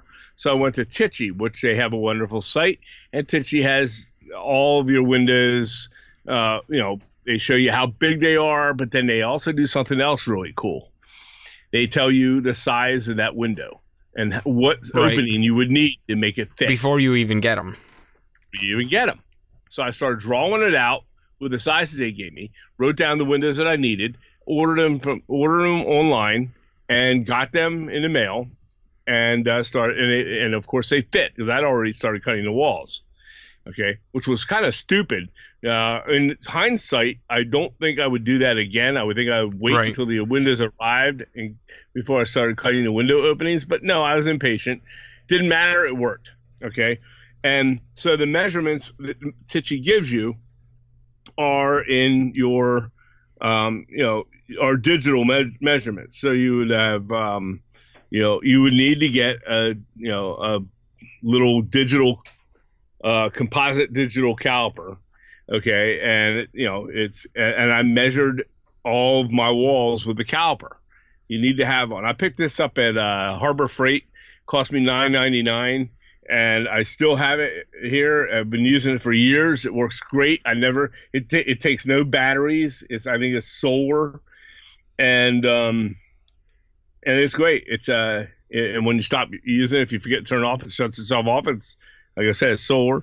Um, but it's uh, it's great. It's a great little tool. It's invaluable.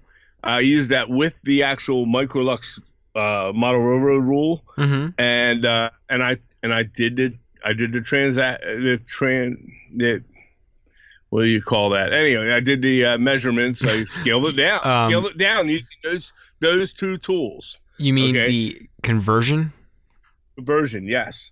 Would you say transaction? Yeah, don't know. what the heck? so, but I used those. I used the caliper and the model railroad rule to to draw out my my my walls and and where I would put the windows and doors and such. Uh, cut the roofs, uh, the size of the walls, all that, and I, I drew it all out, every detail, both in the scale footage, and then in the um, and I on each edge of each wall, I would write the actual in tiny form or in tiny tiny letters. I would write, um, you know, the the size and by you know the digital, you know, in, inch inches, you know, whatever. Um, and you're full of good vocabulary right now. yeah, I, I, don't know. I mean, I, this is what I did. I just drew the number. I wrote the numbers out based on the caliper. Yeah, right, right. right. To the uh, right next to each wall line.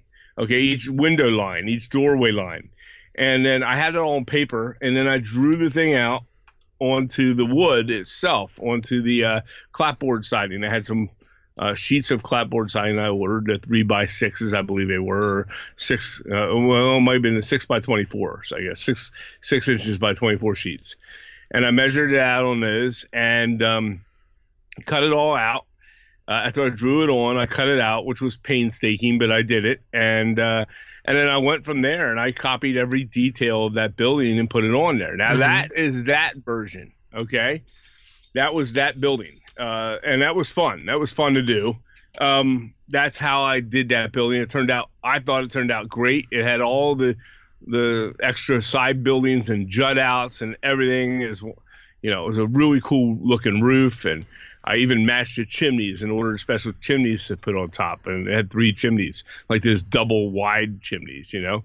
Um, and then then the other building I did was the Shiplap House, and that was what we talked about earlier in in historic Annapolis. It's down near the waterfront, and um, it was it's a neat building, but partially brick and partially clapboard, and then partially board and batten.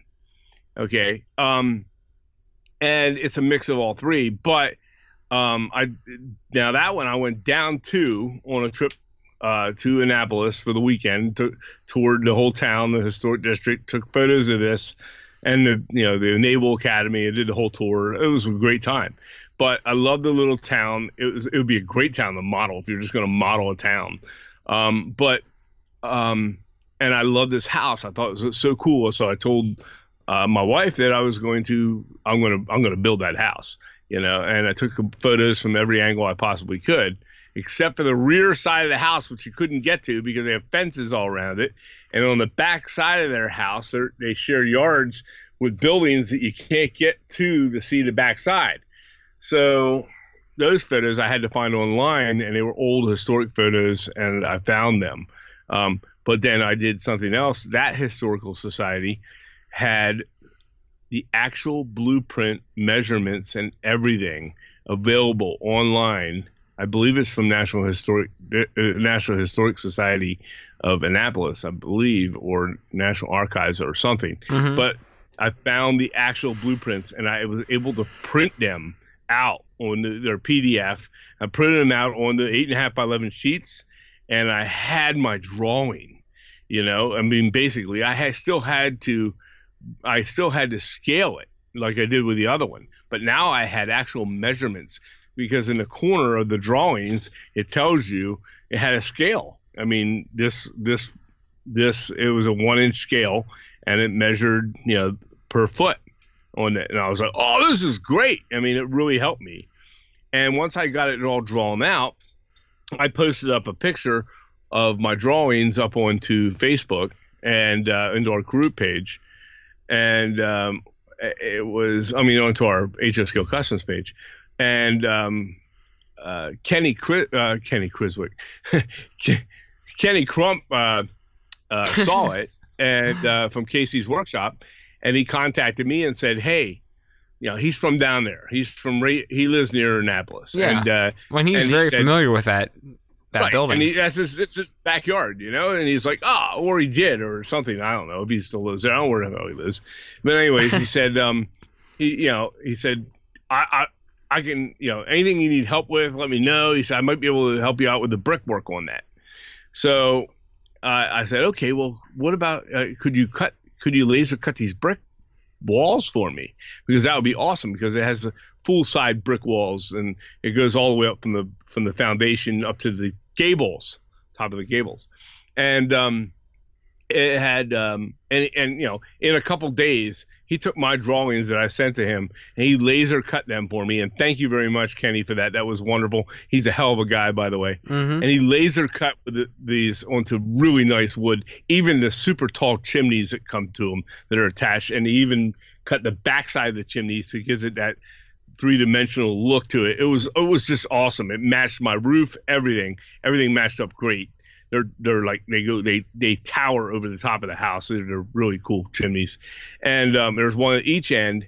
He did the the brick walls for both sides of the brick sides, and uh, it it just it was it was awesome. He I gave him the measurements for the windows. He cut them out to scale, and I put them. Um, they were you know um, uh, the windows were um, shoot what do they call that um, um, now we were talking about last week. God dang it! The, the Uh, windows that you stick into the into the Masonry into windows. masonry window. Yeah. So it's he, you know, I put masonry windows in, um, but I, you know, again, I used those tools to make it happen, and um, you know, the rest was just finding the pieces you need to make it work. I mean, luckily he came through with the with the brick. Uh, I would have came through with the brick, but I would have probably went out and bought brick plastic styrene brick sheeting or something like that, you know, and cut it myself. But no, man, he did laser cut uh, brick wall for me, and it turned out awesome. It was custom, and uh, it was that was a hell of a nice thing he did. So, but um, you know, it turned out great, and but it all came from research and finding the things that you needed to do. I mean. What you need to do when you're researching is to exhaust every bit of researching you can to get every bit of information to make your building Right. to what you want it to be. Yeah, the more information, the better. And especially with historic buildings, you have the ability nowadays with a lot of archives, whether they're um, federal, state, or local archives, you have the ability to go into these uh, community archives or, or government archives and grab blueprints for a lot of historic buildings if, you, if you're Right. interested in building them. Um, Right. And it's all what- free. The best part It is. it's all free. You can go in to a lot of these archives. I know our, our local county, Cumberland County, has archives. I know Mm-hmm. that the local, well, I don't live in the borough, but my local, my nearest borough, um, has a couple buildings um, that are. It's a very, very, very small town, but they have a. They even have their own historical society where you can go get original blueprints for buildings that don't even exist anymore. That were Yeah. historical buildings, and all that's left now is a foundation. Right. Um, but it's a, like I said, like we were talking about earlier, they were old his Civil War buildings, um, Yeah. and they're they're cool. There's old photos of them, and I wouldn't mind trying them. It's just the fact of uh, where do you, you know what do you do with them? Yeah. so, exactly. If anyone, so if I anyone, this. oh go go Go ahead, Go ahead. go no no go go go. I was just gonna No, say if so- you're interested in getting any historical stuff. Um, most of it's all free, and it, and you did that with the Shiplap House, where you Yeah. actually got free blueprints for them. Yeah, I got lucky on that one. I was So- really lucky.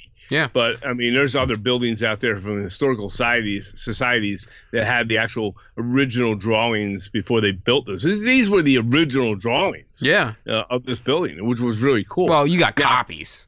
yeah, I got copies. I mean, well, I'm saying there were copies of the original. Yeah, drawings, yeah, yeah. You know, I mean, it was which is awesome. Right. you know but now one of the things on this building that was really cool you know is it also it adds to the life of the building is the uh, shake shingles that are on top they're the old wood style shake shingles that you see on the roof that are you know hand laid and cut i mean this thing's been restored and it's kept that way you know by uh, the town of annapolis but um, you know, you go up into New England, you'll see a lot of the hand cut shake shingles on roofs and stuff in sea towns. It's the same type of thing. And you know, Annapolis doesn't really uh, fall far from it, it, it has a, a lot of the same similar looks as a lot of New England towns. Anyhow, um, I was gonna, you know, I went out and bought some wood, and I was gonna cut my own uh, from some veneer that I bought, and uh, I put a post up about that. And guess who contacts me? Kenny contacts me. Hey, I'm trying. I'm I'm interested in trying to start making some shake shingles, and uh, I I have lots of piles of veneer here and I want to try it on, and blah blah blah blah blah. And he said, I'm gonna, you know, I hey, I'll, I'll try and make you some and I'll send them to you. Well, they were awesome. They were self adhesive, and he had non adhesive ones and self adhesive ones. He sent me a batch of both, and I worked with both to try it. Uh, actually, I had more luck with the non adhesive ones, and um, and just glued them on myself, and they turned out awesome. It, it's an amazing looking roof, and we'll we'll we'll maybe put a photo up of the roof of that thing. Um, but it turned out awesome, and then I weathered it and you know covered it and painted it and weathered it. And it looked really really really nice and uh, it recreated that building so if you take photographs of it today and put it up against the ones that i built and i'm not trying to brag or anything but it, it's it looks it looks like it you know i mean it, it really it, it was one of my better builds now unfortunately it doesn't we were talking about earlier it doesn't fit into the well it city will the way we like at at present but it definitely yeah, will but I wanted to do it. Right. So, you know, so yeah, I've done some historic buildings and prototype, and you know, So- it's it's Yeah. it's it's cool to hear the methods behind how both of us do them. Um, Yeah. You you do yours a little more planned out.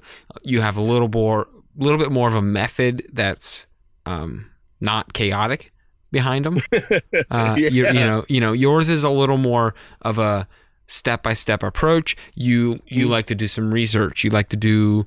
Uh, you like to get some drawings. You like to find um, photos photograph. Yep. uh, visit the place. You visited a couple of them. Um, Yeah, yeah.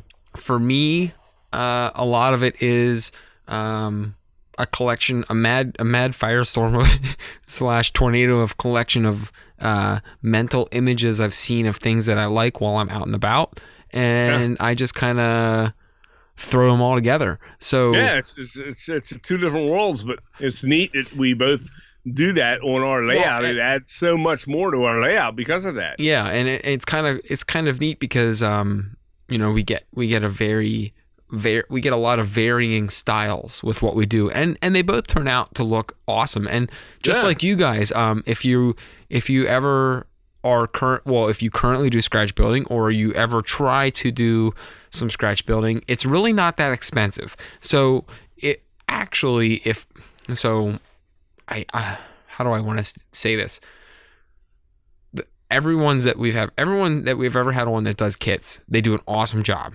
I'm not Mhm. taking anything away from them.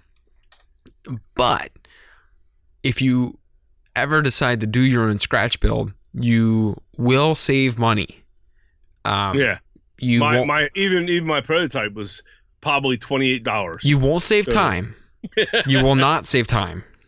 no, So what really what you're doing when you're buying a kit is you're save you're paying for the they did the work. you're paying for the ingenuity and creativity and art. You're paying for And someone's art that you're going to reassemble. Really, that's what it is. Right, and the engineering of and the engineering and thought and detail parts, because that's where these kit bashes and scratch builds start to do. They do start to get expensive once you. Um, Mhm. The structures are cheap, Yep. but if you don't have extra detail parts laying around, Yeah. that's where the price of them can Oh, yeah. get. They, they, I wouldn't say they get expensive because they really would just equal what a regular kit would cost. You just have something. Sure. You'll just have something unique. But Yep. um, I think of all the scratch builds I've done and kit bashes I've done, uh, they're way cheaper in the long run.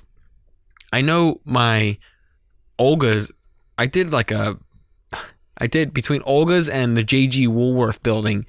Uh, I did both of those buildings, and if you divide out what I used for two good size, like pretty large scratch builds, Yeah, they ended up being like twenty two dollars right. for everything. Yeah, I mean that's just it. I mean you're you're saving on on money because of you're using materials that Yeah, you know you have the to raw, construct. the raw. It's raw, Raw, yeah. uncut material. Um, right. Now, now, now, go ahead. it, when I say uncut, it still has the pattern and shape of the siding, or um, if it's board and batten or clapboard or whatever you're doing, uh, that's already done. But it's one big sheet. You have to cut it out. So uh, you do save money there, but you don't save money on the detail parts. But once you add detail parts with what you saved, it's probably going to equal out to about the price of a good size kit. But you're going to get something that you is is unique to you. No one else has that. Yeah, and, and I have one downside to doing prototype. And that is after you're all done, and if you have a successful prototype and it turned out like you wanted it to, and you think you get all cocky, this is the downside. You get all cocky, and then you start going to these historic towns, and you're walking around the town going, "Yeah," you're pointing it out to your wife or whatever, and I'm like, "I can, I'm gonna build that. I'm gonna build that. You know, I can do that. I'm gonna build that. Right. You know, but that's an okay thing. I mean, Well, I mean, it just shows as that. annoying as hell as that's going to be to your wife, okay, or your significant other, or any friends that are around you that are going to go, shut the hell up, okay? Yeah, I don't it- care it- about your yeah, I don't care. Right, exactly. Okay, it isn't, but that's a confidence level that you'll now have As a going, modeler. You know what? There's not a building out there that I can't build Well, now because I did that. And and You the one thing I I think so I'll lend our our ability to scratch build and prototype build and Mhm. kit and kit bash. I will lend the ability to do that is no different than the ability to build a couple kits. So Right. I, I honestly truly do believe, and this is something we've talked about with a couple other guests, with Frank, with Jason, with um, uh, you name. I'm I'm sure we've talked about with a couple other guys too. In fact, I know we have. But once you've done a few um, craftsman kits on your own, and you read the instructions, and you know the general way that they're assembled, and you know a ba- and- you have a basic understanding of how architecture should look Mhm. um, just from looking at photos and looking at kits you've already built. Um, you can do this. Like anyone can do this. I would honestly, I would start small. Um, Yep. Maybe try to make a couple little shacks, which I've done.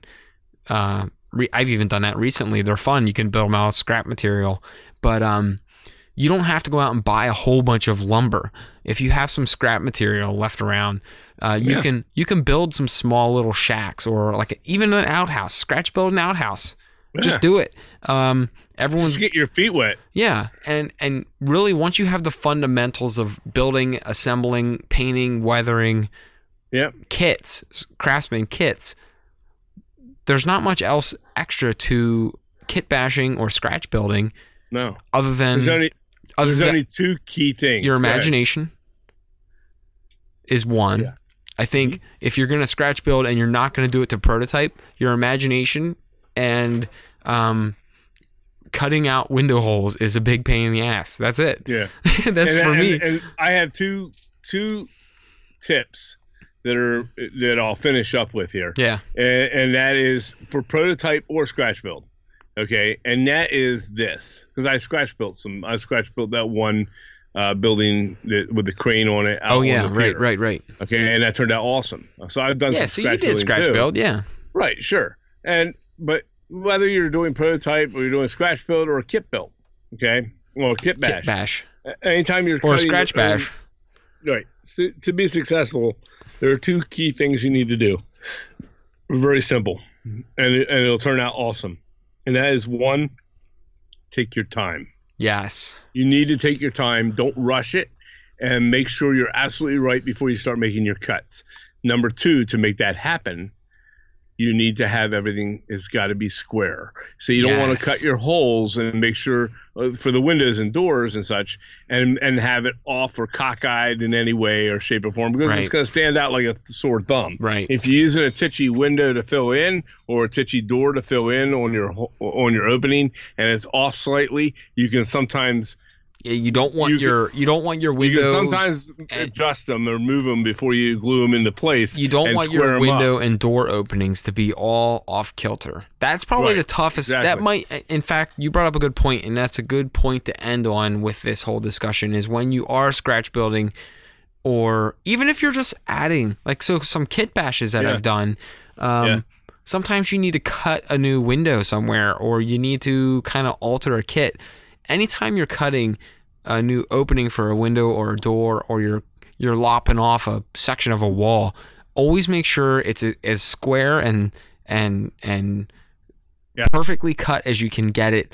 It's not going to be perfect, but Yeah. make sure it's as good as you can get it because right. um, it, you'll, Because those old dudes that made those buildings back then didn't, or any building today, you'll notice not- it. they're they're not they're not cutting them crooked. I mean, they're they're making them straight. You know, right, but I'm but what I meant is, you, if you have uh, a window opening cut a little crooked and you slide that window in, whether it's a Tichy or it's a um, Yeah. a laser cut one, it's gonna uh, it's gonna stand out when the rest are square and you got uh, one or two crooked Right. ones. So Yeah. that's the only thing I would advise. Slowing down when you're doing these things. Make Take sure your if you're scratch building or you're kit bashing, just slow down. Uh, don't go barreling into it like you do with Yeah. a, a kit. Um, Yeah. Because with a kit, you do have some confidence that everything's cut right and measured right. Yeah. Um, right. But that's it. That's you're you're kind of on your own with it. But as long as you have a basic kind of gist of how buildings should look, and you've done a couple, um, you know, craftsman style kits, there's no reason anyone can't do a scratch build. No, and if you and if you do it, it's a little and you screw it up or whatever. You know, don't quit on that. No, Don't especially if you just did it with that. scrap Try it. wood.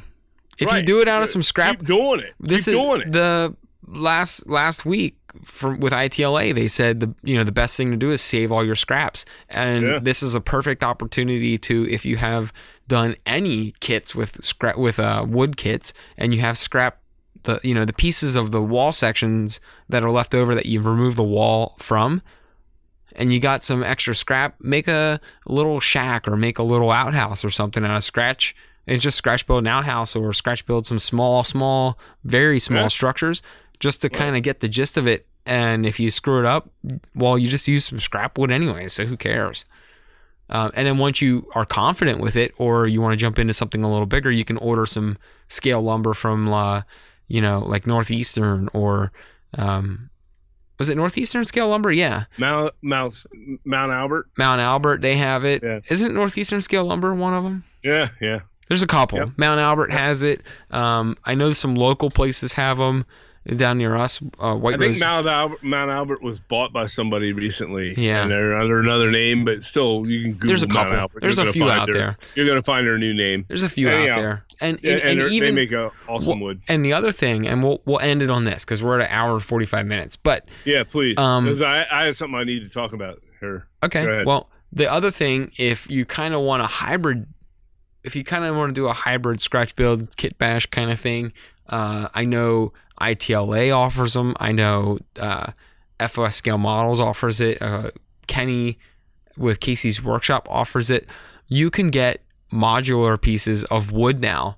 Um, Yeah. well, not now. I- they've been I out think- for I they've been out for quite some time. But uh, Carolina Craftsman. yeah, Kits, they also CCK offers them. There's a bunch of them that offer it. So if you don't, if you're not comfortable with cutting your own, but you can look at what these companies offer with wall sections that are pre-made, well, hell, you can just order in your head if you can imagine what that building would look like, and you can piece it together by just looking at photos of the pre-cut wall sections. You can order a boatload of two, one or two dollar wall sections, and just build your own kit from that, or build your own Yeah. building from that. Yeah. So we'll end it on that. There's Yeah. plen- plenty of options out there for everyone with that, and uh, Yeah, we covered that. We we exhausted that. yeah. So, So, what did you want to get into?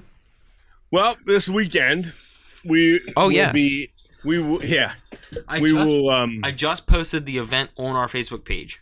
oh that's great we'll be at Blue Ridge Summit for the mini con. Um, they have they have have invited us to come, and we're going to be there. We're going to set up, uh, have a table. Um, if you if you you know you're only going to have a day's notice here because this comes out Friday, and then this event's on Well, Saturday. you won't because I just posted the event Okay, so then you'll on know. Tuesday. and it's in yeah it's in blue ridge summit which is about 15 minutes outside of gettysburg pa right on the pa maryland border and it's west of gettysburg between i guess uh, chamber chambersburg and gettysburg area. Yeah, it's somewhere out there. um, somewhere out there. It's on the hill. It's on top of a hill. It's in a fire hall. It is a cool event. We went to it last year. Um, i know that jeff uh, grove from carolina craftsman kits will be there. I know that um, John from uh, Foggy Mountain Models will be there as well. And uh, I don't know if there'll be other vendors there. I'm sure there will be, but I, you know, I don't know who all is going to be there. Um, they have clinics and they have, um, you know, NMRA is there. They are set, all set up. They do clinics. They have food there. It's a very hands-on type of show. Um, you know, the, we're going to go there, set up. We're going to do. I believe we're doing a, a, a podcast there. yep, we're gonna do a video, and- we're gonna do a live podcast Yes. and a recorded version. Yes. So- And uh, so that'll be fun. We're gonna have a good time, Yep, uh, and we're gonna talk with some people there and have a fun time. And uh, it's gonna be awesome. Uh, yeah, It's a we'll good take show. some photos for the for the thing. But if you get a chance and you're in the area, if you're in the you know Maryland, D.C., Washington, uh, uh, D.C., Washington, D.C., uh, Central Pennsylvania area, um, that is a great place to go and check it out. So yeah, um, yeah, I'm looking forward to it. And uh, we will be there. It is at. It, all- it, it's in coordination with Mainline Hobby, and they are also uh, Right. pretty sweet little hobby shop. So, we talked Um, about it many times. yep. And it, it's right across the street. It's a great place. so So if you're there, we Yep. encourage you to come up to us and just chit chat because we want to hear from you. Um, so yeah, we will see you guys there, yeah. and uh, that's a wrap. I think that's a come good. in if you gotta come in for anything. We may, if they still exist, if we haven't run out of them, there would be beer koozies there for. Oh my god, we have a we have koozie. like oh, we still have like 300 koozies. we got plenty. we ordered plenty of beer koozies. We also wanted to announce our podcast winner for this week. Uh, this week it was Stephen Hayworth. He posted a picture. Well, a lot of you posted pictures of your workbenches. We had thrown all the names into our random name picker, and Stephen Hayworth, you are this week's podcast winner. We are going to get our prize pack shipped out to you ASAP. Um, the new prizes that we have are the little scale house kits that we got from railroadkits.com. If you want to check out the new prizes we're handing out for at least like the next nine to 10 weeks, um, you can head on over to our Facebook page. We have a post on there with them, and I'll throw the photo of it in this week's show notes too for the new prizes. But congratulations again, Stephen. Um, you're also a patron, so thank you. Uh, we love these prizes that we've been handing out. We think it's a lot of fun. Get everyone interacting with our page. But this week, we have our new contest, and we have a new rule with the contest to make sure that all of the images are getting posted to the right place just because there seemed to be a miscommunication between us and the listeners and they were going everywhere. So this week we're going to put the show on our Facebook page as usual and in the show post on the Facebook page on that post that's where you're going to throw your photo for this week's photo contest. So comment with your photo on this week's Facebook post about this week's episode, about episode 68. Okay? So on episode 68 on our Facebook page, you can get on there, throw a photo of an ugly duckling. So this week, we're our photo contest of the week is a model ugly duckling. So you're gonna post a picture of something that you're too ashamed. We all have that thing. You're too ashamed to put it on your own layout just because of whatever it is. And just for fun, my dad and I will also throw in our ugly ducklings. And what's an ugly duckling? An ugly duckling is something that you painted, you built, could be a rail car that you don't like, just something that you just doesn't fit. It's not good, whatever it is. Just we're all going to be humble. We're going to post our favorite pictures of our ugly ducklings. We're going to pick at random again another uh, listener who posts a picture of their ugly duckling model, ugly duckling rail car, whatever it be that you don't want on your layout. So again, you throw that in the comment section of this week's Facebook post about episode 68. We'll pick another winner and we will ship out our first set of prizes, which, or sorry, our second set of prizes, which is the kit from railroadkits.com. So we hope you guys enjoy that, and we're going to keep the contests coming, and we're going to keep getting better and better prizes as we go. So thanks again for participating. Have an awesome weekend, everyone. Again, we love the contest and we love the interaction. It is awesome. So have a great one, guys.